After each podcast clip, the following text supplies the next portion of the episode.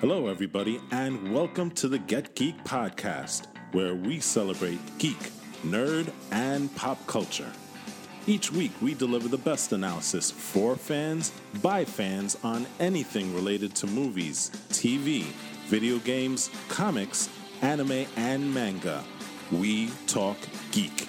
And now, here's the Get Geek podcast. Hey, what's going on, y'all denizens of the internet? Welcome to another episode of the Get Geek podcast. What's up, y'all, from the Get Geek crew? I'm Jose. This is Wolfie. AJ, Eli. And this is Gina Carano's protege, Walt. Ooh. Oh boy. I had to put that out there, especially about what we're talking about. Oh, I think we're going to get to Oh that. man. It sounds like we're going Oh, to get to man. that. Shots fired. Before we Well, get to I that, can already see wha- how how this conversation is going to go. Well, maybe Yeah, not know. protege, but you know, Yeah. wait, wait she's- until we she's get to out there with that stuff. Yeah, a little bit. But we shall discuss it. And before we discuss it, I just want to give our usual spiel and disclaimers. Um, this week, there is a higher likelihood, at least on my end, of sound issues and artifacts because we are recording remotely, as we always are. I am in a cabin in the woods, um, not to be confused with the movie title. Um, and so I'm here with my girlfriend and my dog, and that was probably just him that you heard shaking a little bit in his cage right now. So sound issues and artifacts today are probably going to be more likely.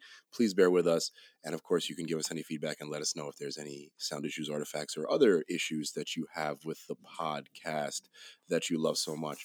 And of course, as always, the best way to support your favorite podcast crew is to like, rate, share, and subscribe to the Get Geek podcast. You can find us where all your favorite podcast platforms are sold.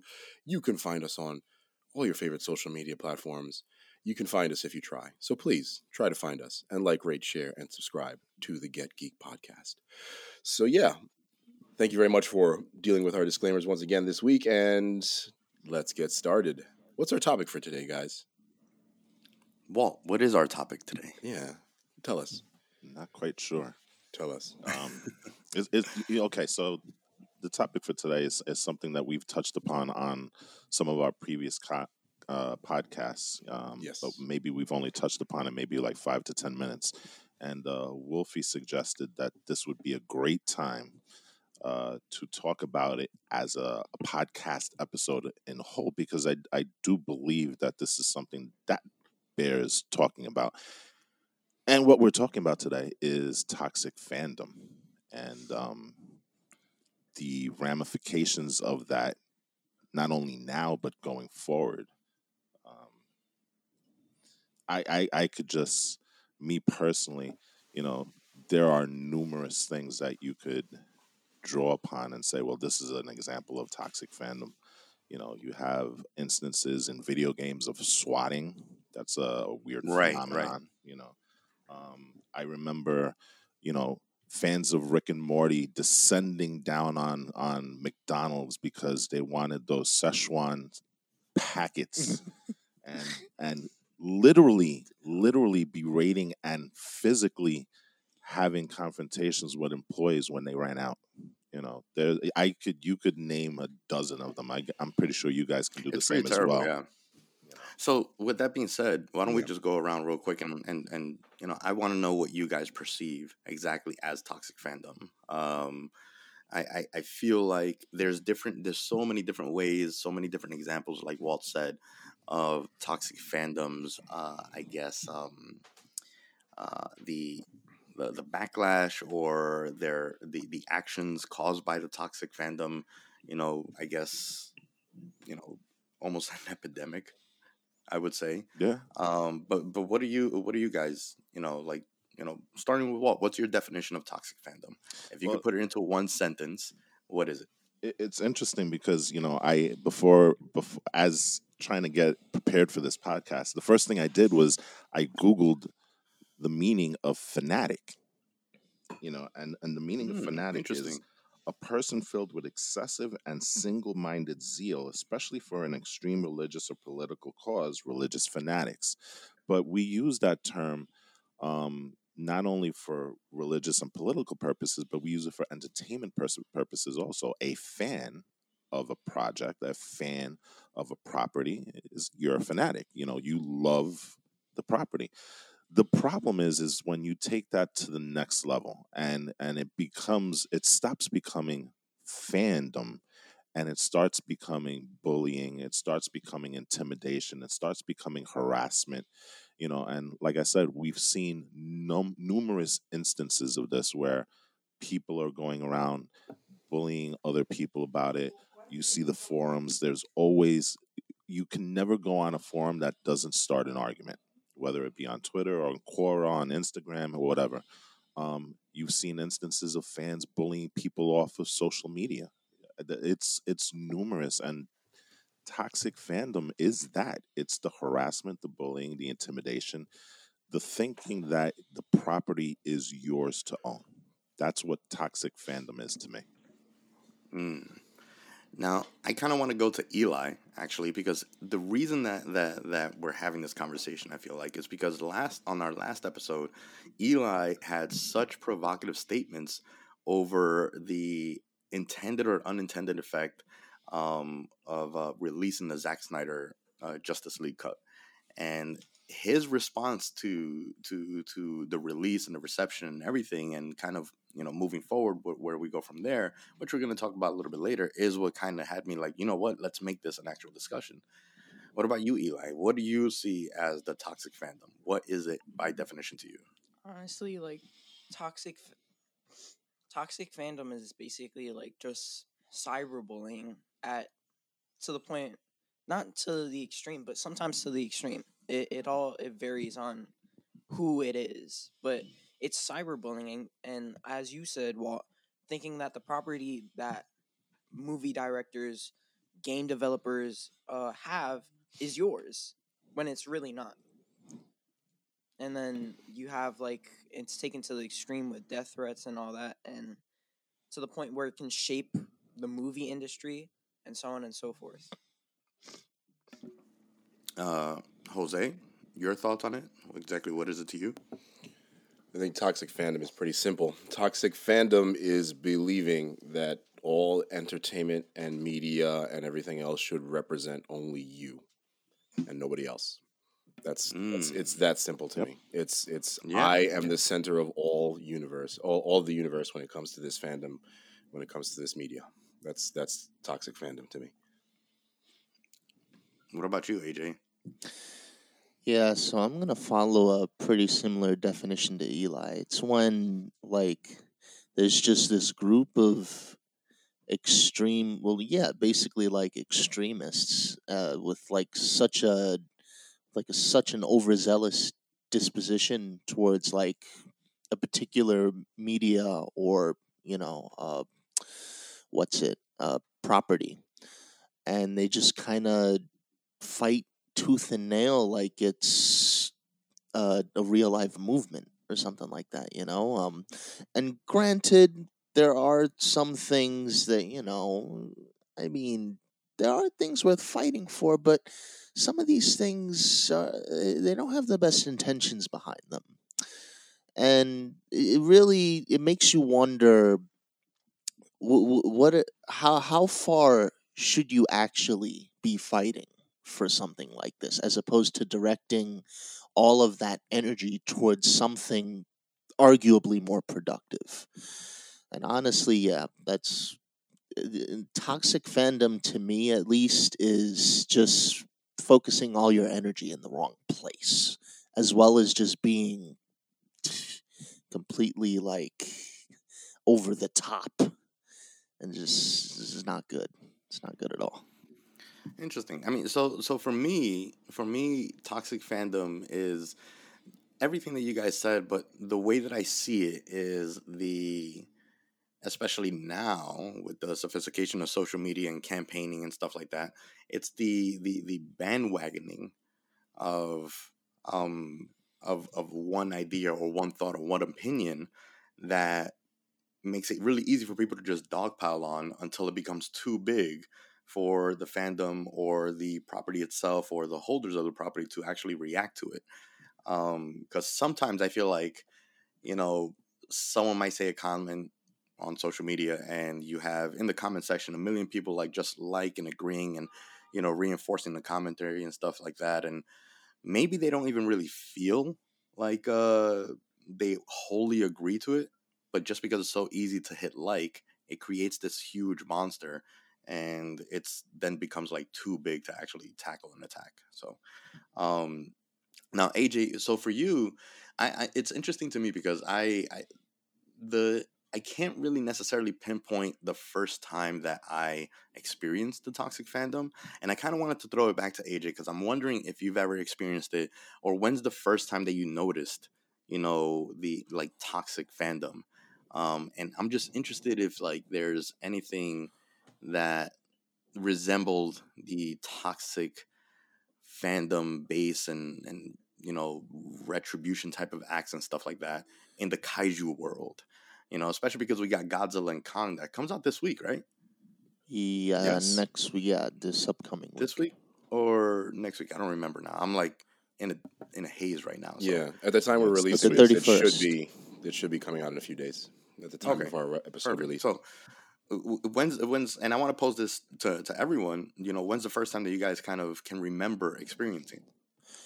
So, well, to answer your question, the kaiju world, uh, I haven't really seen it there, to be honest. Although I'm not saying, like, you know, if there is something there and I don't know about it, that's totally possible. But me personally, I, I don't know. I haven't really seen that, to be honest. Um, but the first time that I've actually, you know, I saw this and I was like, holy crap, what, what the hell are they doing? Uh, when it comes to toxic fandom, was Last Jedi. And specifically, what happened Yeah. to Kelly Kelly Marie Tran. Yes. Yeah, that that was just like, are you serious? Like, is it really? Did you real? That was like, it was so unnecessary. Like, she just completely vanished from social media, and it's just like Right. Yeah. so horrible, and it was I mean, so she was getting ridiculous. Yeah, that was, too. she- yeah, she was getting threats. She was getting like actual physical threats through social media and stuff like that. It's like Walt said, said it's it's it's you know I guess like the the most apparent form is in cyberbullying. Um, that's yeah that, that I would say that's that's one of the the the most the biggest one. So uh, the you know Jose. uh, I will give a an example from from the generation of AJ and Eli's fathers. Um, it's also Star Wars. Jar Jar Binks, Ahmed Best.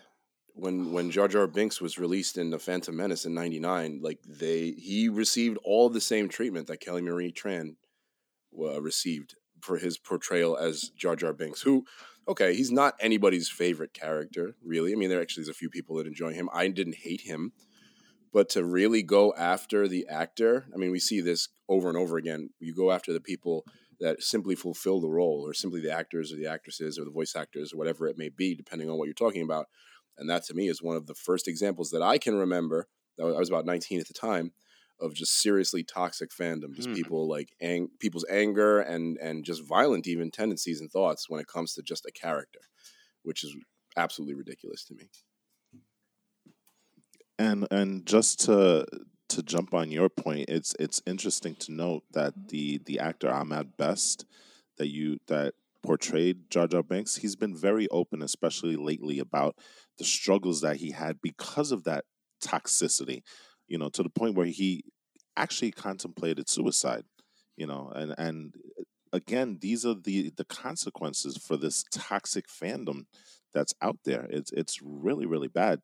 Think about it he was portraying he's an actor and he was portraying the character as told to him by the director and and Right. that's right. very important to realize this because these actors they don't kind of wing it on their own they're directed that's what a director does right. Exactly. and the intent the consequences of that is that you do the role as intended and the ire is directed at you not the director. Right, right. You know, the director does get a little bit, but it's really, really fo- focused on the actor. So, um, w- the first time that I, I'm kind of the elder statement of of this group here, you know, um, I actually saw Star Wars in the movie theaters and stuff. That's one of my badges of honor, you know. Um, but he- he's talking about the ancient, you know, Yeah, yeah, actual okay, Star Wolfie, Wars okay. original trilogy without any of the updated edits that we all have grown up May twenty fifth, nineteen seventy seven, I I was was- in the movie theater. I was almost negative. What were you? Were you like in your old. in your mid thirties at that time? okay. Thank, thank you, Wolfie. Thank you very much. I think our parents were at that time. Like, yeah, exactly. You know, um, yeah, Jose wasn't even a thought at that time yet. No. so No, but so so so yeah. So in the original, did you experience? Is that when you experienced? No. Was there no? No. Okay. Okay. um, but it's going to be around the age that Jose experienced his first one because I'm going to go a little bit further into the future and, and look at 1989, Mhm. and I'm talking about Michael Keaton and Batman.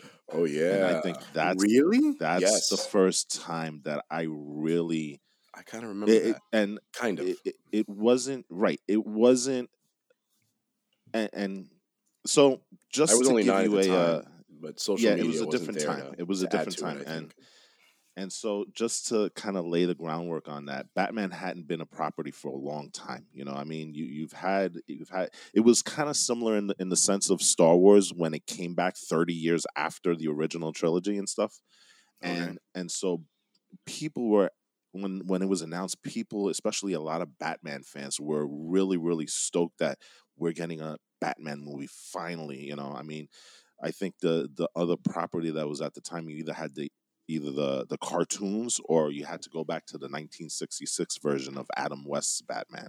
Mm. Um, but the announcement of Michael Keaton was a huge firestorm at the time. I mean, you know, the fan there were articles written about it in the New York Times and the Wall Street Journal. Um, fans were in an uproar because they they were saying, "How is Really? Mr. Mom? How is Beetlejuice Oh. going to be Batman?"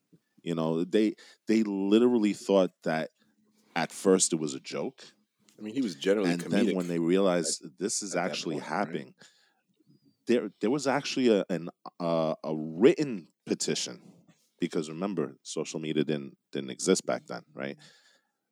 But imagine how that could have played out now. I I mean literally there is a there is a possibility that we never get Michael Keaton as Batman I'm genuinely surprised. if if it happened now and i think um, one of the things that you guys touched upon is is really the role of social media in this because before if you wanted to petition it was paper and pen and and like i said michael keaton look how it turned out but imagine if it happened now they would have kicked him off the project brought brought in somebody else and you know that would have been it and we never would have gotten the michael keaton batman which actually turned out to be not so uh, it turned out to be well I mean, But- for for for Pretty good. for the times. It ended up kind of being a little bit groundbreaking. You know, showing Right, like such yeah. a dark, you know, take on a superhero when everything you've seen in media, from like Superman, Wonder Woman, any anything that has to do with like comic book heroes, is everything being like very, you know, hopeful and bright and like you know I'm a kid's you know hero and stuff Mhm. um, and you know obviously through Tim Burton's mind and through the actual you know representation of Batman in the comics, you can't really have that on screen and be true to character. right even even with tim burton there was a, there was um some backlash of having him directed as well because tim Yeah. burton hadn't been known for those type of Right, movies at the time right. so he was kind of an unknown quantity you know he had done some previous things and again lighthearted and everybody thought that this was going to be a joke so you know it was it was one of those things where it's you know people were literally calling for michael keaton to be taken off the project so and tim burton to a certain extent do, do you remember what the reaction to Jack Nicholson was? Was it similar? was it was the same thing um again it wasn't as bad as michael keaton but you know people were questioning you know his his involvement as the Joker. And I believe, if I remember correctly, some of the comments were made by Michael Keaton himself, and I think that kind of amplified the whole thing. Was that mm. uh, Jack Nicholson was going to play the Joker much like he played Beetlejuice? It was going to be over the top. It was going to be crazy, and people didn't like mm. that at the mm. time. They really yeah. didn't. You know, they they were so they were afraid that the movie was going to be the next incarnation of the Adam West show, where it was going to be goofy, where it wasn't going to be taken seriously, where it's going to it was going to be this yeah. weird thing yeah. that they did not want at all. Little did what they about, know. What What about Eli?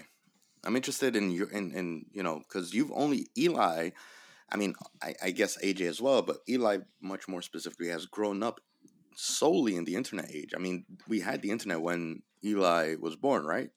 Yeah, he, we we go from the the youngest uh, for the oldest to the youngest. He was he was around the time where the internet was really um booming booming at the time. I mean, it was it was still kind of new, but it was already out there. Yeah. Yeah, it was already kind of like turning into basically what it is today, which is right. essentially a utility. Mm-hmm. You know, so yeah.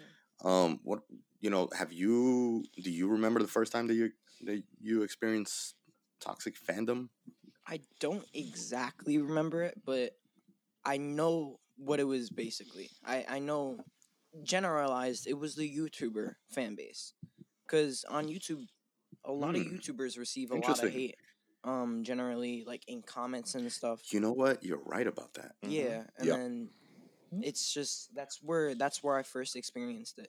You have a lot of YouTuber apology videos, which is actually made fun of um, to a point, and I think I think that's where I I first experienced yeah. toxicity. I, I, I do you know I have to kind of hop on that real quick because that is also Sorry. and I didn't even think about this, but you know YouTube is one of those places. YouTube and Twitch and streaming sites. Yeah, these are some of the places that are that that we kind of see the the hopefully unintended consequences, the worst unintended consequences of um of this toxic fandom and you know the cyberbullying and stuff like that which is a lot of these people that start youtube channels and twitch channels to have you know kind of start like some sort of amateur streaming career that then get harped on by their own fans or people that are just kind of piling on. Yeah. You see a lot of these people that that end up unfortunately hurting themselves to a point where they can't they you know they don't come back obviously you know they, you know to be straight up they take their lives and stuff like that because they can't deal with it, you know. Um, and that's one thing. I'm, I'm this entire time I'm like thinking about like you know the toxic fan base from the perspective of huge media, but YouTube and Twitch and streaming sites, that's also huge media, even if it's at the amateur level. Yeah, yeah, that's, that's you know kind of an important thing to to note. The YouTube comment section is pure haterade absolutely pure haterade. I mean, yeah, you you can think about like all kinds of examples, not just on YouTube, but like of people being bullied in this day and era. I mean, internet has a lot to do with it. You'd think of like totally off the top of my head example, but that kid who like cried about leaving Britney Spears alone. It's a weird video, sure, but like, what was all the necessity to kind of like go after that person for a, a, a simple video? And that's YouTube is, is something that really, really, really, really definitely I think contributes to it because, like you all said as well, another point to make is that a lot of YouTube videos. Uh, I mean, some people even create a YouTube career on the other side of the coin, from what you were saying, Wolfie. I should say, is uh, they create a YouTube career simply to troll things, simply to hate on things. Right. So that's something else. Yeah, that that's true. Definitely yeah. Mm-hmm. contributes to it. Like, so, huh? Oh. Uh, well, I think like I, I I just thought of this off of the top of my head, but I think like one of the most perfect examples is when Jacksepticeye, I don't Jacksepticeye, whatever, right? Septiceye. Septiceye, right?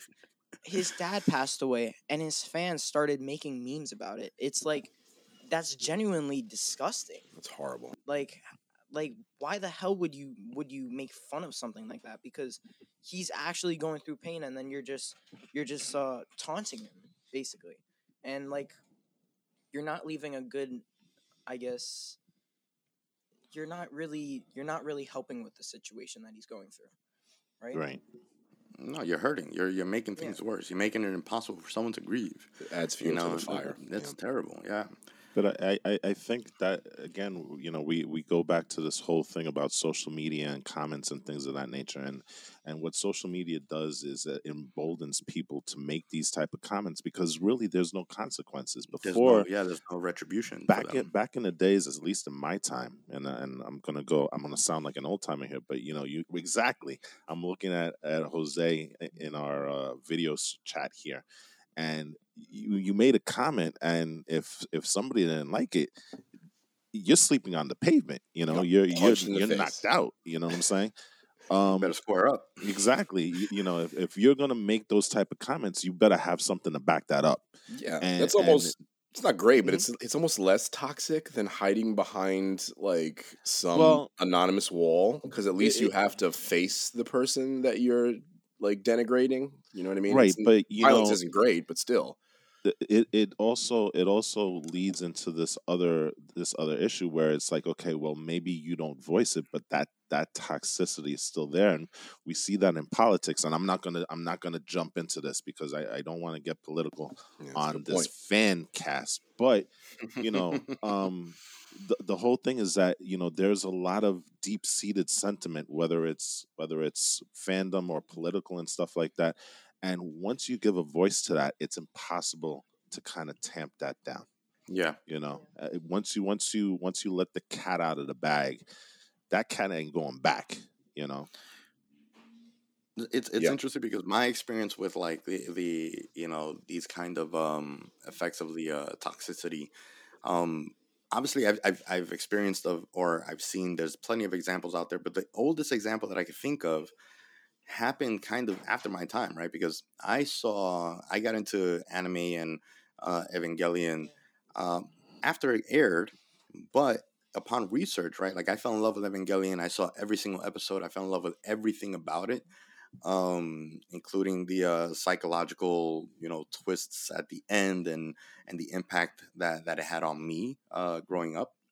And then as I research more about the anime to try to understand it, I find out that this this anime experienced toxicity in both forms, in it, from from both sides rather. When the anime was airing, okay, the anime was just not doing well enough that the studio basically cut funding and they didn't have enough money to necessarily finish the anime. So Hideki Anno decided to continue to, in order to finish the anime, he would just, you know, do whatever he can, find ways to kind of cut corners, extend scenes, you know, to make them a little bit longer, and then he, that ended up kind of translating to him representing some of the depression that he was going through into the actual anime itself, um, because of the success of Evangelion Real Time, which ended in which which has us which gave us rather a show that started off as a kaiju mecha, you know, anime that's typical with great animation, awesome action scenes, and then halfway through it turns into a a, a dialogue and conversation about like depression and self-awareness and identity and stuff like that um, all because of what he was dealing with real time and then because of the way that it ended the fan base then started hating Anno because they didn't end it the way that he wanted. And they would they, they they would graffiti and bomb and egg the uh, studio um Gainax studio where where where it was uh where it was all done. They sent them like hate mail and death threats through through mail and stuff like that just because of the way that he ended the show and ended up causing Hideki Anno to like redo the endings in a way that might appease the fans a little bit better and even that ending people hated as well you know which is why they're kind of doing the Evangelion rebuilds now as well. So it's it's it's interesting because we have like the same thing that happened with Zack Snyder, where you have um, the reason that we got Joss Whedon in the first place is because there were so many of the fans that hated the Zack Snyder vision and everything, so to speak, when he was filming and all that stuff. And then now that same fan base is what brought back Snyder, and we're dealing with it right now. So I kind of want to pivot a little bit. I have like a, I had a bunch of other questions and thoughts that I wanted to ask the group, but I do I did, there's one question that I want to ask, and I don't want to spend too much time, but I just a real quick question: Can you guys think of any time that you guys or us, we as people, may have inadvertently contributed to the toxic fan base? Well, mm-hmm. I'm gonna be honest. Technically, there is a time, Okay. and that was when, again, uh, it's fair because we all hated this movie, but in a sense, we basically asked for it nonetheless in the same way that people asked for the Snyder Cut. Oh man, Our hate of Rise of Skywalker. That's where go. and how we wanted to strike that from the canon Oh, and gosh. basically redo the sequels. we are we are kind of guilty on on that aspect as well. we are, aren't know? we? Yeah. we are. So Daisy really is another one that removed herself for, from social media because of Did she? the fan base. Yes, yeah, she Oh, I did. didn't even Yep. know I didn't yeah. realize that. She either. removed herself because people hate. She hates. She's hated, and the thing is that she's still dealing with it because you can't get away from the memes. But she hates the fact that there's all these memes about how terrible she was. Isn't it? Isn't it re- remarkably interesting? And you know, we're. I don't want to get too deep into this because we're going to get super political if we do. But isn't it interesting that he, all of these examples of toxic culture are directed at women, minorities? Where like where's where's the where was the toxicity for George Lucas for creating Jar Jar Binks? Why didn't why didn't he Well, there get was, any hate there for there was. To Yeah. fair, But- be but- fair, when when to- we, when Jar Jar came out, there, there was a lot of hate for Lucas as well. to the level of Ahmed Best though i think that that Well- was that was a whole other level of of vitriol directed specifically That's at true. I will I will say this Yeah. though, you know, his prequel trilogy was not well received at all. And a lot of people No. did not want to see George Lucas comes back come back. And and to be fair, I and I am not going to speak to his mind personally, but that may have been, you know, part of the reason why he sold his property to Disney because he, you know, he's like I Yeah. I have a specific vision. I put it out there and I'm getting crap for it. I don't want to deal with this anymore. You know, maybe Well, it's time for me to cash out and say, "Here, somebody else take it." You know, So I'll put my that is- feed but feed feedback into it, but you know, I don't want to deal with this anymore. You know? Interesting enough, though, see, this didn't start for George Lucas with the prequels. This started with his original trilogy.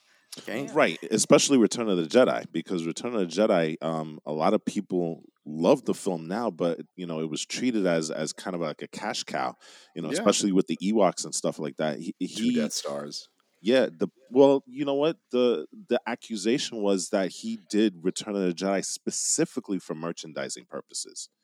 You know, he wanted to be able to sell toys. He wanted to be able to sell Ewok plushies. He wanted to do all of that stuff. Right. So, right. you know, um, you're right. This began then, but then it got even worse with the prequel Right. trilogy, and especially when he started changing a lot of the scenes from the original trilogy as well. Right. Yes. Yeah. Yeah. I mean, but at the end of the day, like this is this leads into the next topic that I want to actually talk about, which is who owns the creative IP. You know what I mean?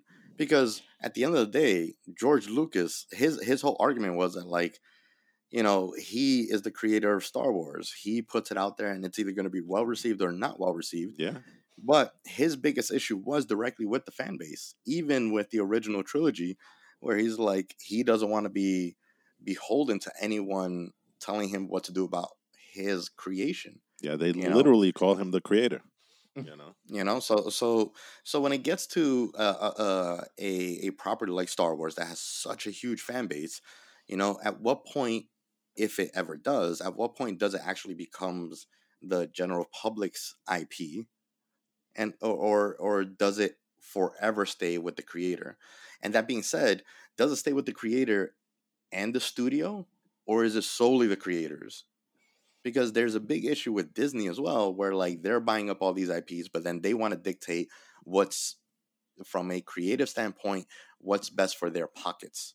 And I think that's what we saw in the uh, Rise of Skywalker as well. I think I think a really good um, a good example of that maybe not be may not be Disney, but really Warner Brothers because Warner Brothers has been infamous in the studio Mm, that's true. interference of true. of you know very, the very true, DC yeah. Mhm. the DC movies. You know, I mean, perfect examples besides the the Zack Snyder Justice League.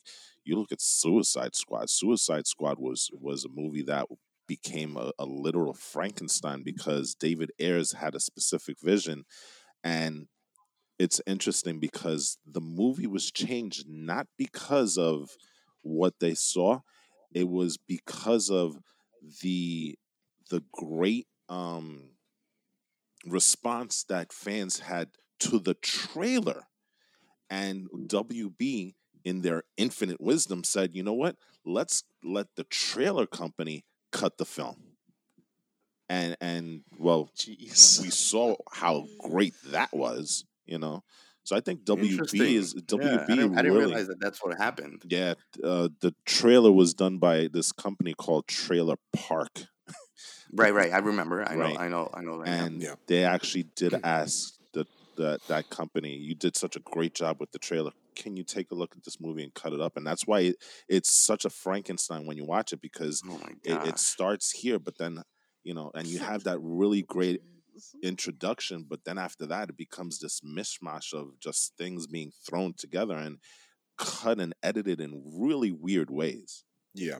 It still happens in, in Disney properties though. No, no, no pretty doubt. significant amount, but there's a divide Right. there. Think about it if you think about it this way, because with with the MCU, I feel like the the amount of success that they've achieved, Kevin Feige has a little bit of a of a open book to do a little bit more of what he wants to do and to He's to allow it. his directors to do what he wants to do. But remember, your uh, your your Rogue Ones and your solos, where Phil uh, Christopher Miller and Phil Lord got completely kicked off the project because Disney was not really liking what they were doing, which is odd because. What is it? The, the following year, they released Into the Spider Verse, which was universally loved by everyone. So it's it kind of makes me sad that we didn't get to see what they were going to do with Solo. Because Well, I mean, I know that some of us enjoyed that movie. I wasn't a huge fan of it, but Right, like, yeah, yeah. that there's that divide there between how different aspects of Disney handle their response to sort of a toxic fandom, because all of that really deals with making money, and making money, in a way, is always going to be a response to toxic fandom. Because Well, I mean, just Disney also in in the MCU they've done that as well because just look at the Ant Man franchise. right. You know that that I forgot the the original director. Um, uh, Um, Edgar Wright. remember. Edgar Wright, isn't it? yes, Edgar Wright. um, he had back he had a vision. Yeah, he, no, well, I, I think it's still Peyton Reed that's doing the third one, um, Wait, no, no, no. But- it was Peyton Reed on the first one, actually. I think and the second one. Was it? No, he. Yeah. I don't remember. I, I don't remember the name. Peyton Reed did both confused. both films, and I believe Okay. he's slated to do the third one as well. I remember check Edgar Wright. on Google. I remember something about Edgar Wright returning, but go ahead. I'll, I'll I'll look that up while you while you try to figure out, or we, Yes, while you make you your know. point. I should say. Yeah. but but I- like I said, and I'm I'm going to throw this to the kids afterwards. But like I said, you know, the MCU does have examples of that as well. You know, there there are directors that come on and you know they pitch their vision to to Kevin Feige and they start working on it, and then somewhere uh, you know along the lines it doesn't kind of mesh with the the MCU um, format. And they're let go. So you know it happens a lot in Star Wars, but it does happen in the MCU as well. Um, boys, what do you guys think? Yeah, uh, I'm actually kind of surprised because Marvel seems, it's like you said, Marvel has a really good track record. Uh, and I didn't even think of it when you brought up Solo. I, I completely forgot about that. Um, as Yep. far as like toxic fandom goes, though, I, w- I don't, there wasn't really any hand in like, the was No, no, no, no. But we're we're just talking about studio interference at this point. You know. yeah yeah, yeah, yeah, Yeah. yeah. yeah. Because the conversation is still like who owns the property. Yeah, right? that You know, because yeah. I feel like the fans at some like in, in some ways, big huge fan bases feel like they own it. Like, hey, like you need to just like Jose said before, you need to do what I say because this is what I like. This is where I think that collectively that's what basically what they're saying. This is what I think that the uh that that this film or this story or this character should go. So Yeah. Um I personally think it should always stay in the hands of the creators because I mean, yes, the, there are certain things fans would like to see and that be and some of them hey, it's actually pretty cool what they want to see. But when it comes to and it comes to like uh, uh something I mentioned in our last podcast. So the creators are the ones who bring these visions to life and bring us the things that you know we end up loving. It it, it becomes in a in a way de-incentivizing for them to if if, if fans have like such a stronghold over what they're allowed to create and what they're not allowed to create it, it's going to stifle creativity overall like it's just going to be a detriment to the to the whole movie industry. Hey you could even say tv show industry too. Um like no one's going to want to make anything anymore because there's going to be this constant fear of oh well will they like it? Or uh, am i going to put something out only for it to be retracted and basically stricken from canon or whatever? Like there's going to be that constant fear no one's going to want to make anything anymore and that's that's honestly tragic if you ask me yeah i i would say to, to i'll keep it short but i think that it it belongs in the hands of the creator unless you get a situation where the creator sells the property and then it becomes the studio's property. As much as I'm not a huge fan of necessarily the studio model of creating these things, I mean, if the if George Lucas sells Star Wars, George Lucas ain't in charge of Star Wars anymore. It's that simple. Unless you know uh, Disney wants to bring him on to consult, which in fact it seems like they've done with a lot of things recently. So it stays a little bit a property of his. Um, but yeah, it shouldn't belong to the fans. If if the fans want their stories to turn out the way that they want, write fan fiction. Just write fan fiction and, and stop bothering the creators of these properties that you love. And then when they make one small decision that you disagree with, all of a sudden the entire thing gets tanked. That's that's completely silly. How many times have we had like small issues with a movie that you know doesn't ruin the experience for any of us? Whereas some people might just go right. nuclear on those moments. So so the, the, the you know there is there is obviously there's always two sides to the same coin, right? Um, has toxicity ever benefited us as consumers? I mean, again, we got you know we did get Snyder, uh, Jack, uh, Zack Snyder's Justice League, and we got we got justice for Ray Fisher very specifically, who was pretty much shafted by Joss Whedon um, and Warner Brothers essentially. I mean, is there any benefit to this kind of uh, I guess you can call it pseudo grassroots kind of movement towards that. And you know, I, I, I see Jose's hand up, but I do want to send this to Eli first. Um, to you, in your in your in your mind, has this ever benefited in any way whatsoever? No, I mean, yes. it is a difficult question. Yeah. It's a difficult question, right? Because yes, we wanted I wanted the Zack Snyder cut. You know what I mean? Yeah. But the way that we got it, do the ends justify the means? What about Sonic? Sonic, yeah. Sonic, that's say another that. one. So I think Sonic is a good example of a of a pretty good way of using your fan power because yeah. it was it was more making fun of the CGI character. They didn't start attacking the the production company. They didn't start attacking the company that created the special effects. They were just like, "Hey, we don't like the design," and then immediately in a in what I think is a healthy dialogue because the character design is is essential to Sonic the Hedgehog. The company changed it, and everybody was very very happy with the result and with the movie in the end. So like sometimes small examples like that I think can be slightly beneficial because I think we all agree that Sonic originally looked horrific.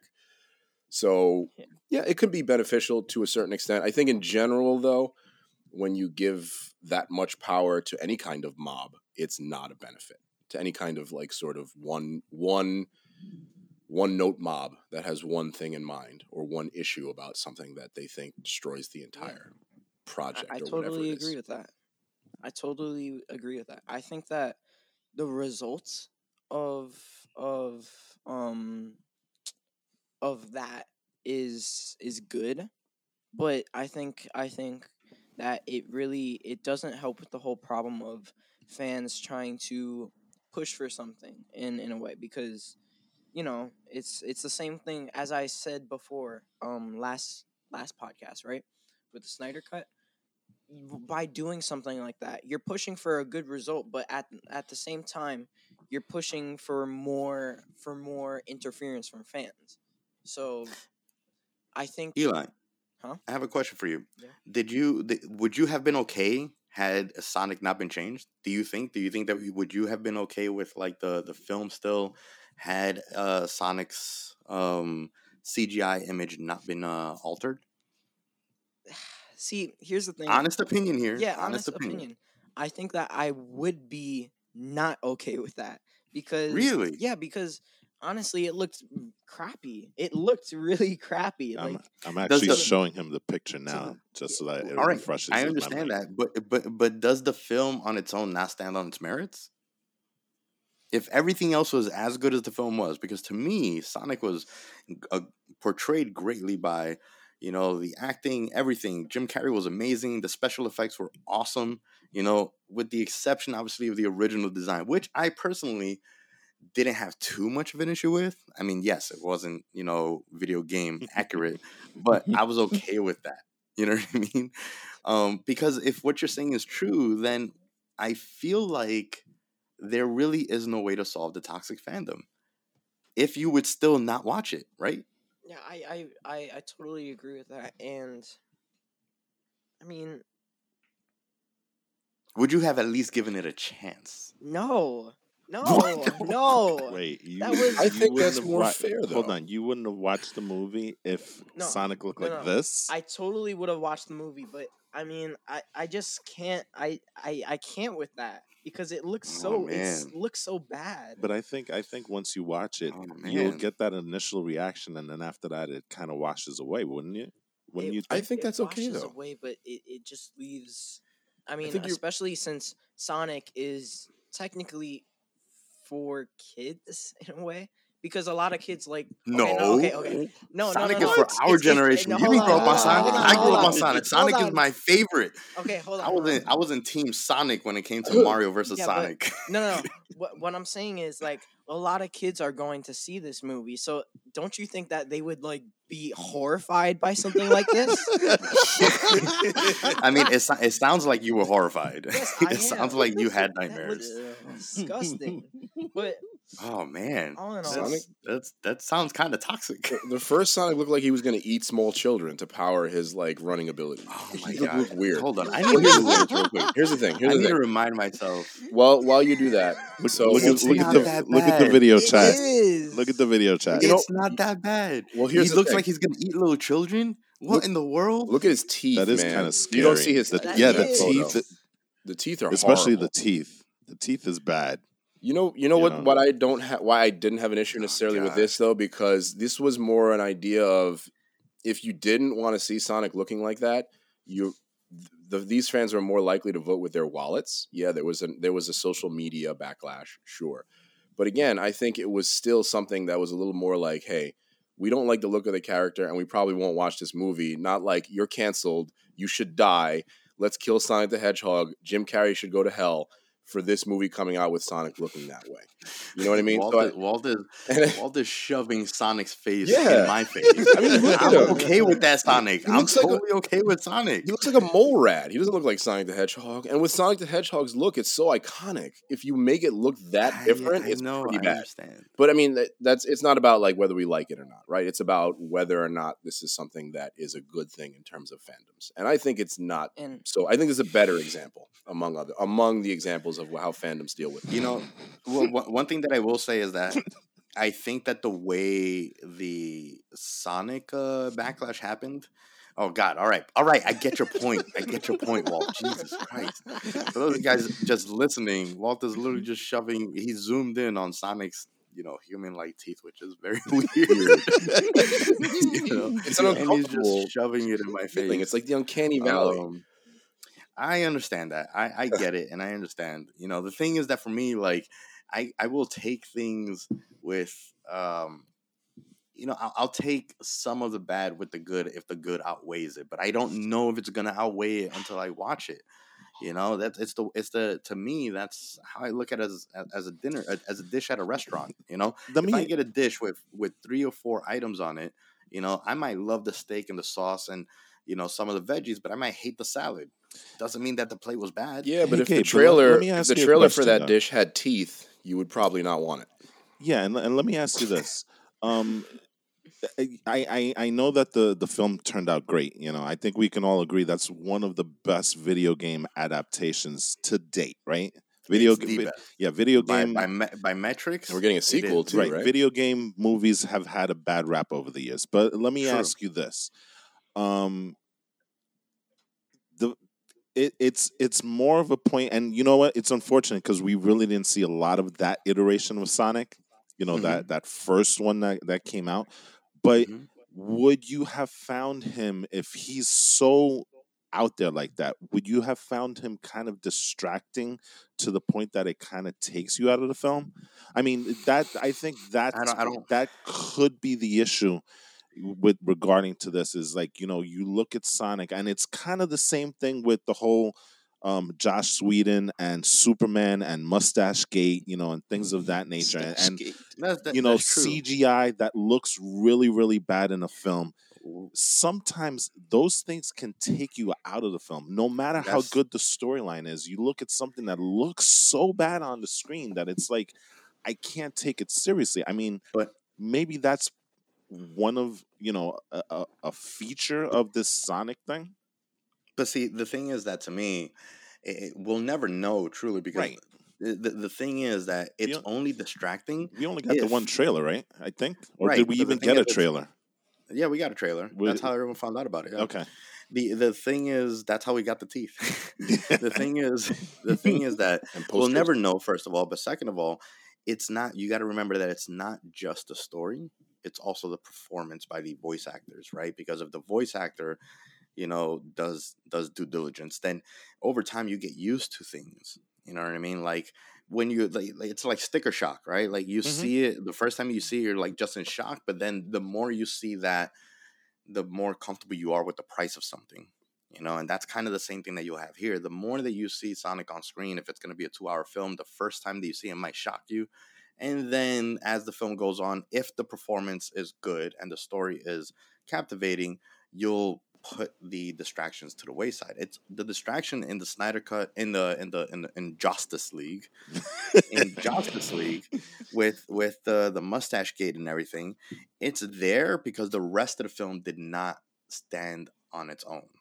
It was also really bad CGI, and it's It was it's terrible CGI. it's it's there's- there's- there's amazing films that have YouTubers. really bad CGI too, though that are good. I can't think of right now, but Yeah. there are films that have really bad CGI that are still really good. But it's amazing that YouTubers can create a better version of Superman than the actual um the actual Justice studio did. You know what I'm saying? Yeah. So I'm gonna throw it to Jose real quick, and then I got one more point that I have for the crew. Um, actually, no. uh, Go ahead. My somebody made my point already. Uh, Oh, after okay. after I raised my hand, so you can continue on to the next one. Mhm. So all right, so then so then finally the the, the last thing that I kind of want to bring up is, you know, is there what's the future of the current toxic fan base meta, right? Like meta being like what's actually going on right now, what's popular right now. Right now, what's popular is to like jump on a hashtag uh, train and then um, essentially threaten to boycott, you know, a property unless they make unless they make the changes that the majority of the fans, at least that are being voiced on uh, the internet and social media, um, as long as their man demands are, are are met, they won't boycott the film and stuff like that. Um, what what's the future of this? And does it get better or does it get worse? And and i want to kind of throw in that as well. Do do the studios that hold these ips these properties or the, the, the companies or that that produce these um the, the the products that we consume do they have a responsibility to address and try to solve the toxic toxicity that we're seeing in the fan base and its repercussions like does youtube have a responsibility to try to figure out what to do about um, the comment section and the hate that the hate that they see? Does does disney have a responsibility to to defend kelly tran right? You know so um, and i want to throw this to aj um, what it, what do you feel? Like what's the future of, of of this whole phenomenon that's going on? Does it get better? Does it get worse honestly, I really do think they should be somewhat. They should hold these people somewhat accountable. Like, you honestly can't like if if you choosing to ignore this kind of stuff just it reflects really badly in my opinion on the i guess media provider would that be the right word uh so you know like they they got to come up with at least some kind of system like okay you get three strikes depending on what you say. If it's like really really vitriolic no you, you don't even really get a chance. You're, you're just being an a-hole. Uh, excuse my french. So you're you're gone. Um like there, there really shouldn't be any place for that. If you want to agree disrespectfully by all means but to make it personal and just honestly try to drag someone down and into the mud like that that that shouldn't be acceptable honestly it really shouldn't I think it's absolutely on studios to do something about this kind of toxicity. I think it's also it also in many cases it should be a slight responsibility of the rest of the cast and I know that that's a slightly controversial statement, but the thing that kind of gives me that thought and that idea is that I remember very recently when there was a big backlash against Chris Pratt, of all people, basically for just being a conservative, which is no good reason for a backlash to, to begin with, right? But immediately, like every cast member of the Marvel movies, you know, uh, Robert Downey Jr. and, and and Chris Evans and everybody else came to his defense. Nobody did that for Kelly Marie Tran. Nobody did that for Ahmed Best. Nobody did that for Daisy Ridley. Nobody spoke up for them uh, at in any capacity, whether it's the studios or their co-stars. And I think it's definitely more on the studio to to basically make a statement. Like, look, we like we support our actress, e- even if it's something that seems fairly superficial. You have to show a sign of support because you're an employer if you're an employer, you have to support your employees as well. Like I think that that's just a general good piece of etiquette when you're working with someone, when you're working when someone's working for you. But yeah, you have to protect your employees in these instances. I mean, who would want to work for your company ever again if you just allow them to be harassed by these fandoms? Mm, I mean, Yeah. Kelly Marie Tran will probably never do Star Wars again. Daisy Ridley will probably never do Star Wars again. I mean, appearances maybe, but like the toxicity is just so. I mean, when when you have to quit social media to get away from it, that is a scary, scary thought. And so again, the studios need to do more to speak out against those fandoms and let them know, like, hey, that's not okay. You know, we're making these movies for everybody, and we're and these are these are people who are just helping us to fulfill this vision and, and finish this movie, create this movie.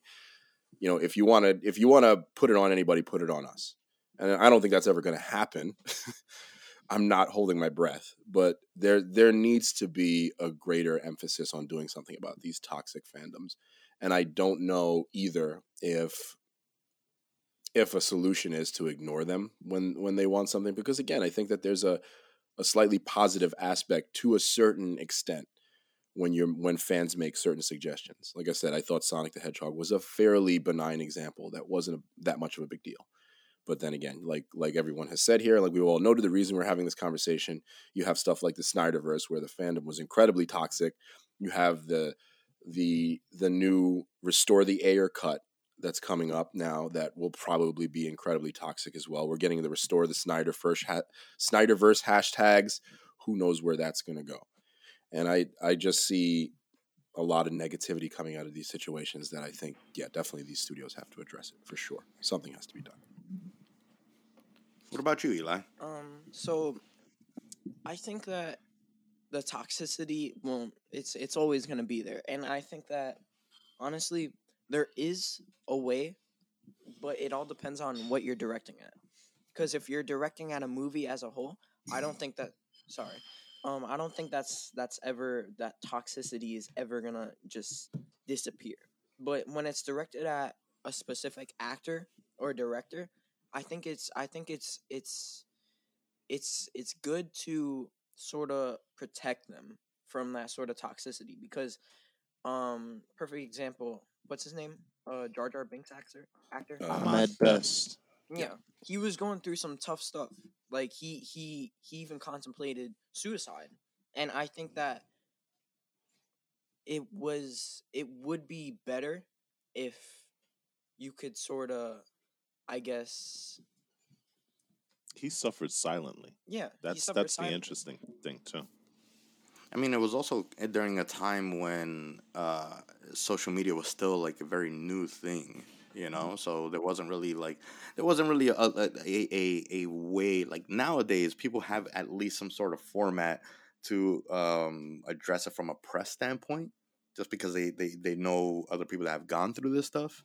But Ahmed Best didn't really have like any idea of how to deal with the toxicity, Hmm. right? Um, I, I do want to ask you, Eli, do you have any idea or how would you solve it? If you had all the powers in the world, okay, bar none, okay, you're you're an eternal or you're you're the watcher, I don't know.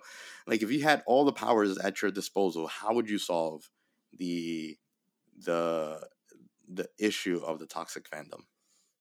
Well, see, here's here's the thing. I don't think that there is any way, even if you did have all the power in the world, because really yeah, because interesting. you there's no way for you can for you to silence someone without honestly taking away their rights. You can you yes, they're abusing their rights, but you're taking it away from them, and I don't think that's not fair. It doesn't matter who; it's Mm. not fair either way. So Well- silencing someone, well, yeah, Uh, I think that situations like death threats need to be handled by authorities. I think that that's Yeah. something that I, I think that, that that's something that needs to be handled immediately. And I'd like if you're if you're online anonymously threatening to kill people, I don't care if you're trolling. There's something wrong with you. And even if you don't get arrested, maybe the cops should come and pay you a visit. I mean, I'm not saying again, like like Eli said, it's it's skirting a thin line between taking away people's rights, but death threats are not okay. And somebody think needs that- to address it. Some authority needs to address those kinds of situations. I think that honestly, like for something like that, there should be a way to like block that sort of thing. Because I know on stuff like Twitch and YouTube, Yeah. if you if you have they have like the whole community guidelines where if you Yeah. s- put a comment that's abusive to somebody, you can just ban them. And I think that while that's that's easier to do on YouTube and Twitch, I don't I think that's not necessarily easy to do on so, social media. You can't. I mean, like, Twitter, not you can't. even that. You could just, okay, I got banned on this account. I have one of like a thousand accounts I can use. Yeah, like right. that. That's There- not I mean, there's- really solving the problem. there's there is another issue too that like the damage is already done, right? I send you hateful mail, you block me, but you already read it. You already got influenced by what I said. That doesn't necessarily solve it, right? So I mean, I would say I would say that. I mean, this is why I have a love hate relationship with social media. Social media allows us to kind of connect with you guys out in the world. But if it was up to me, I, you know, I mean, I would, I basically, I don't want a comment section on anything. You know, let people put out their stuff into the world and then leave the comment section alone. Keep your opinions to yourself. You know, if you want to send me an opinion, you can email me the opinion. You can, you know, maybe have some sort of communication. But the biggest issue that I have is when people put the opinion out there just so that they see everyone out there in the world look at their opinion. That's what's called a troll. You know, they're doing this just for everyone's views. Um, you know, hopefully, I don't know. Maybe maybe Walt has an idea of what to do as the elder statesman, as someone that has had to, you know, censor things uh, in the upbringing upbringing of his, his his children and protect his family and stuff. Do you have any idea of how you would solve it? I, I, quite honestly, I really, really don't because you know. Oh my god! But well, No here's hope? the thing. I you you kind of you kind of touched upon something that I was I was going to mention, um, and I think we've seen that happen also, where you know people jump on certain posts and and they troll people, and and you end up having to block the entire post of comments, you know, and the thing about social media is, and a thing that should be great about social media is that this is an, a way to interact with some of your favorite celebrities, right? That's that's kind of the allure where you know before you didn't have that level of interaction with people, right? It, it, was just, you know, if you saw him, if you saw a person, you know, at a at a restaurant, you know, you may approach them and say, "Hey, I love your work." Social media kind of opened that up a little bit to to everybody in terms of now, you know, I'm following Chris Evans. He said something. I, I wanna I wanna say something in response to that, and you know, a, a lot of it is, you know, I want to say a lot of it can be positive. Where, where you know, I don't want this conversation to to think that everything that that gets posted is negative because that's not true. There's there's a lot of positivity in those comments as well, but it's just those select few people that kind of t- you know you spoil the the all the the apples in the apple cart, so to speak, right? Yeah. Um, the thing that I find interesting, and and you know, there's a there's another side to this because, and, and I'm gonna say that I before I jump into that, but I do think that you know these companies, the production companies, the media companies, they do bear some sort of responsibility. You know, you you have to protect your actors, your directors, and things of that nature. But at the same time, you got to toe the fine line.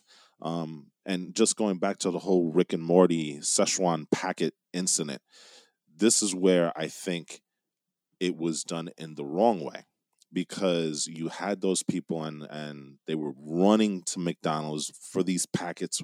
Why I have really no idea, but whatever. You know what I'm saying? And instead of, you know, these companies like Adult Swim and and McDonald's, you know, stating that this is wrong actions to take, they were actually apologizing. You know, you had McDonald employees that were being berated by these people that, you know, oh, well, why don't you have it? I deserve to have it. You know, it's my right. I'm not leaving the restaurant until I get one. People getting physically assaulted and the the the response by McDonald's was like, "We understand how passionate your fans are. We apologize that we didn't have enough." That's not the the the thing to take. You have to go out and say, "You know what? This is the wrong thing to do." And and too many times these these companies instead of trying to anger the, the fan base, they they kind of apologize.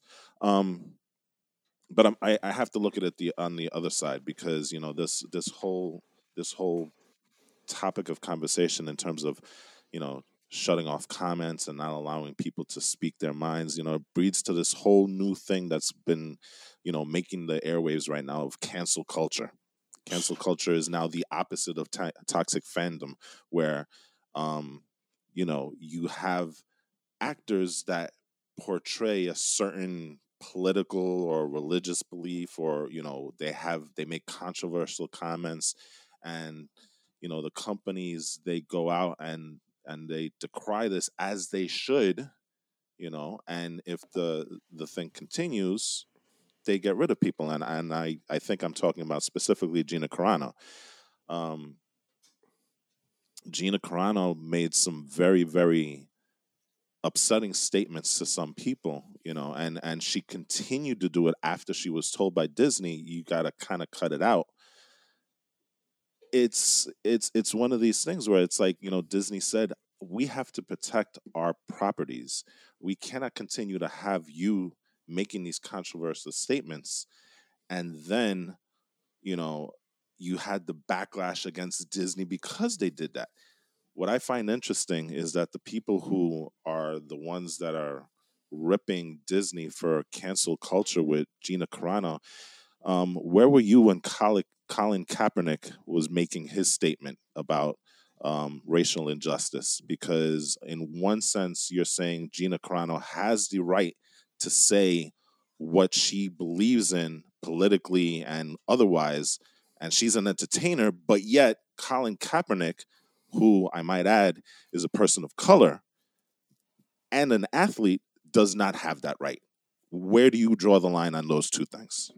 Yeah, it's a very hypocritical kind of world that we're living in when it comes to this vitriolic fan base reactionary um, kind of you know situation that we have. Um, I know I know Jose wanted to make a point. Um, yeah, go on. So the Gina Carano situation is a really odd one um, because I certainly enjoyed her character. Um, and yeah, to a certain extent, if you're an individual, why shouldn't you be allowed to express your views, right? Uh, at the same time, you know, you could say like, oh, you could you could this this is sort of a double edged statement, uh, sort of a statement, I should say, because you know, if I were constantly tweeting and comparing my plight with my employer or my plight in general, um, while being employed by such a large public company, and I compared my plight to that of like I don't know, like like people being persecuted by the Nazis, I think that my company would have a problem with that. And I think that the distinction that people have where freedom of speech applies to everything is ridiculous and it's stupid. Um, because again, these are the same people who want to cancel certain people for their views. They these people have no idea what the First Amendment is. They don't know exactly what it entails. They don't understand that it's always been the case that in America, if a company doesn't like a statement that an employee makes, you could tell them, you know, f off unless I mean there's certain protections against that, of course, but you know a company can make these choices as well. Um, I think the other somewhat interesting thing to me that I that I kind of have to bring up it, it piggybacks on what Walt was saying about the Szechuan sauce from the Rick and Morty situation with McDonald's because the other side of the coin that I want to venture very quickly and it brings up uh, a, a property that uh, Wolfie and I really really love but if you think about what people have said about, for example, the Rick and Morty fandom, it's actually generally accepted to be one of the most toxic fandoms like on the planet. And it's this wonderful show. It's a great yep. show. It's a funny show. The creator, it Dan is. Harmon, supposedly really had none of these intentions in mind, but it's kind of one of the alt right's favorite cartoons. And the other example I have to bring up is that one of the alt right's favorite anime is Attack on Titan. Okay. And that's to me an example of what I said way back at the beginning of the podcast of where people sort of appropriate things and say that that's only supposed to represent them because the controversy surrounding Attack on Titan is that it's, you know, I don't want to get too far into it or, or get again too political or too deep with this, but it's, it's, it's a thought that the author is anti Semitic. Okay. If you don't go deep enough into the story, you might believe that. And I think that's also a part of this thing too, because there's a lot of fandom where we talked about this a little bit earlier too, where they don't give the property a chance. And I think we talked about this when it comes to Sonic the Hedgehog. So it's kind of an opposite side of this example. But they don't give it a chance, they don't read it, they don't they don't consume it, and they just assign something to it. Now, again, it's partially about people assigning their own values to this thing. So it's really odd to me um, as a phenomenon that something that I read and and watch and interpret so differently gets appropriated at something that says like, "Hey, this is a white supremacist anime," and all the people in this anime are white supremacists. When again, if you read it a little bit deeper, or I guess if that's not your mindset, which it's not mine, obviously, you you look at it very differently in comparison. So I think that that's another yeah, aspect I mean, of this you know i think that that's like one of the one of the conversations also to be had of how like a, like an idea can be interpreted to interpreted by two different parties equally so for them but equally against their opposition if that makes sense. Um, it's very very interesting that that's the case. Eli has a point also i well eli why don't you why don't you butt in real quick? And then i want to throw it to walt as well. Yeah i, I just i just wanted to go back on something that walt said with the with the comments thing, shutting down the comments, mm-hmm. that's not gonna work because right. Well, you could still post something afterwards, right? No, it's not even just that because if you're, you know, you know how generally when somebody's going through something, people can comment nice things. If you have people emailing them bad things, nobody's gonna know. There's gonna be a lack of awareness about that. So there's not gonna be any any like I know what you're going through emails going going through. And, and the thing about it is that again, I, I have to say this: the majority of those posts would be positive. It's yeah. just those few that you know, like like everybody here has said, those trolls that they purposely put these comments in there to kind of you know put flames to the fire and see the response that they want it, it, you know and and there are times you know I, I watch cnn and you know with the right wing uh commentators you know there are times that they literally don't even believe the comments that they're saying, but they're looking to get a rise and, and a reaction from people, and that's why they do it. Um, so Eli, you're you're absolutely right. You know, it kind of robs people of their ability to connect with their their celebrities, you know, that they love and give positivity, you know, and blocking those comments, like you said, kind of robs that of people. Um, this, mm-hmm. yeah, no, no, no. Go on, finish your point. Okay, I, am just gonna make this one quick reference, and this is something that you know while I was kind of oh, right, re- right, right. researching on this, and I'm gonna make it real quick, but I think it, it bears relevance to the conversation that we're having. Um, while I was doing research on this topic before we got on, one of the things that kind of jumped out at me, and I didn't make the connection at the time, and it is a fantastic movie if you haven't seen it, but it's an older movie. And, and it's based on a book. And I'm talking about Stephen King, and the film is Misery. Misery mm-hmm. on its on its face is about toxic fandom because you literally have a fan of you know the the um novels right the novelist and I, I forget the great the great actor's um name. It was, uh, that it was, James Caan and James Kathy. Bates. Thank you. Yes, James Caan. Don't you worry. I she got the names. kidnaps the the author because he is about to go kill her favorite character in the book. If that's not a signal of what toxic fandom is and can become, I don't know what is. And there's even a point in in that story where she basically asks the author who she's kidnapped and is holding hostage in her house to burn the book that she's so against. You know, he, he kind of symbolism saw this coming way, way, way back then. So, you know, it, like I said, it was just an interesting thing that I, I think needed to be mentioned on this podcast because we've been living with toxic fandom for quite a while. It's just really ramped up in the last maybe decade or so. And again, directly tied with the rise of social media. I have a question, if I may, hmm. for the crew. Do you think that maybe the toxic fandom, because of the power they're given on social media, is over, over representative of the fan base in general. To put another way, is is it are there is it just a few uh let's let's for let me know for lack of a better term is it just a few jackasses who are hijacking well, the conversation or is it a really large and dedicated contingent of jackasses? What's what's that phrase? The squeaky wheel gets the grease?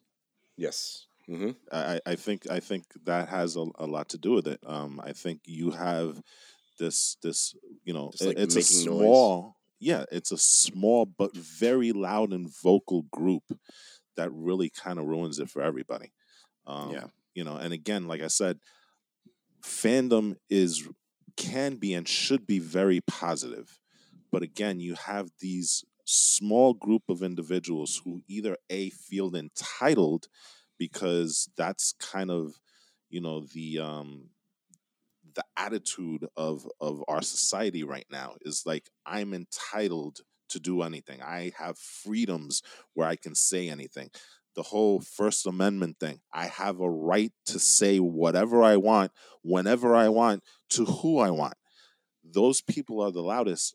Those people are either those entitled people, those people are either the ones that want to get the, the, the greatest amount of likes, the ones that want to kind of, you know, rustle the you know rustle the the situation and and, and start you know the fire and things Russell like that. feathers. yeah exactly. You know that's i think that's what it is.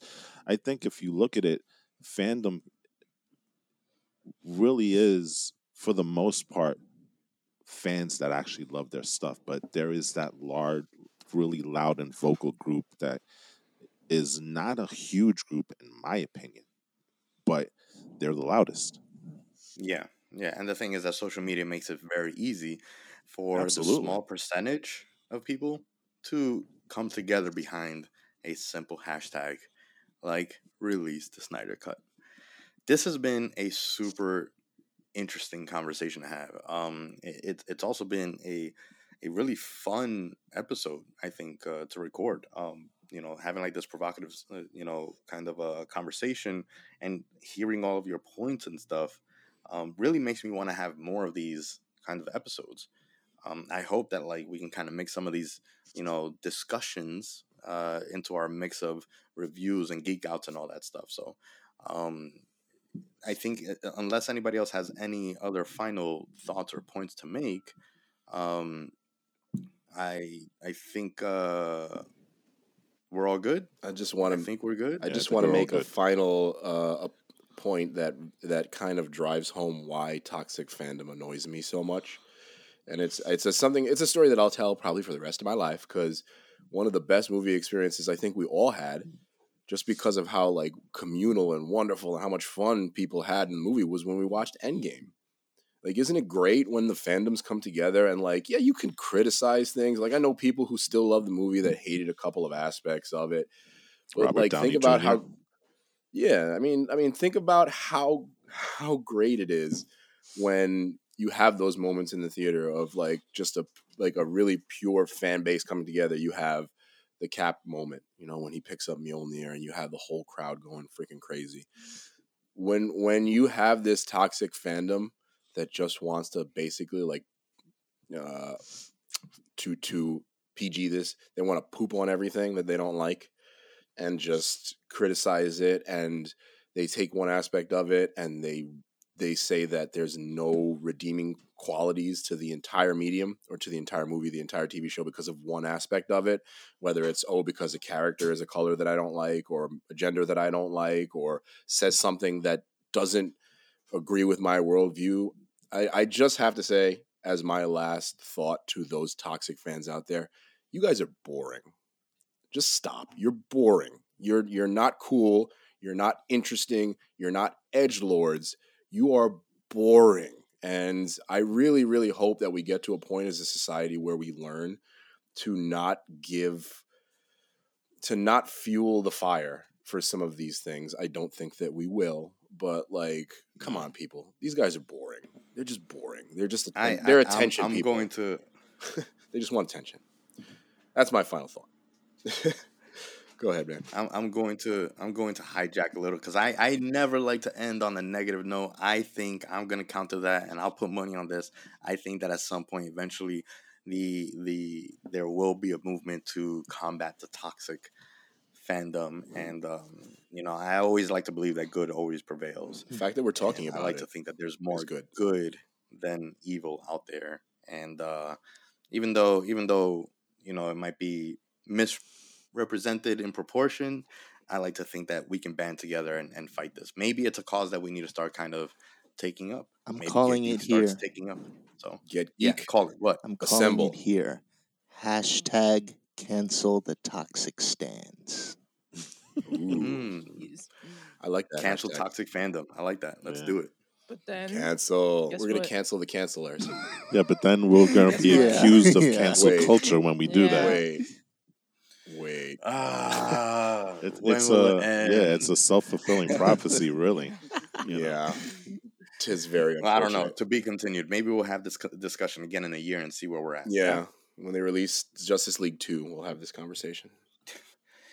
All right. So I think uh, I think that does it for us. Yeah. Um, once again, I hope you guys enjoyed the episode. I think you guys, um, I think we all had a, I think we all came away with maybe a little bit more information, some new insight, some new perspective on a couple points. I think we all generally agree on everything. Um, but like I said, I hope I hope that we are, you know, moving towards a to, towards more light. Anyways, thank you guys for listening. Thank you guys for following us and and staying, you know, on this episode all the way to the end. Uh, please like, rate, share, and subscribe. As we always ask, it's the best way to support us. Second best way is to also just you know tag someone right now in our post and send us information, questions, comments. Hopefully, not any toxic comments. um, and uh, and give us feedback so that we can keep getting better. You know, Please, So, please do. anyways, uh, I guess that's it. Yeah, I mean, let's sign off by saying, hey guys, let's just enjoy this golden age of media that we're getting of superheroes and other stuff like that. Let's criticize it in a healthy way, And let's just be good fans, man. How much fun is it when we all get to be good fans and just like enjoy things and have these arguments and discussions in a, in a positive way, right? So, I mean, all y'all out there, all y'all geeks out there, stay safe, stay kind, and you know what to do. Just stay geeky, y'all. Stay geeky.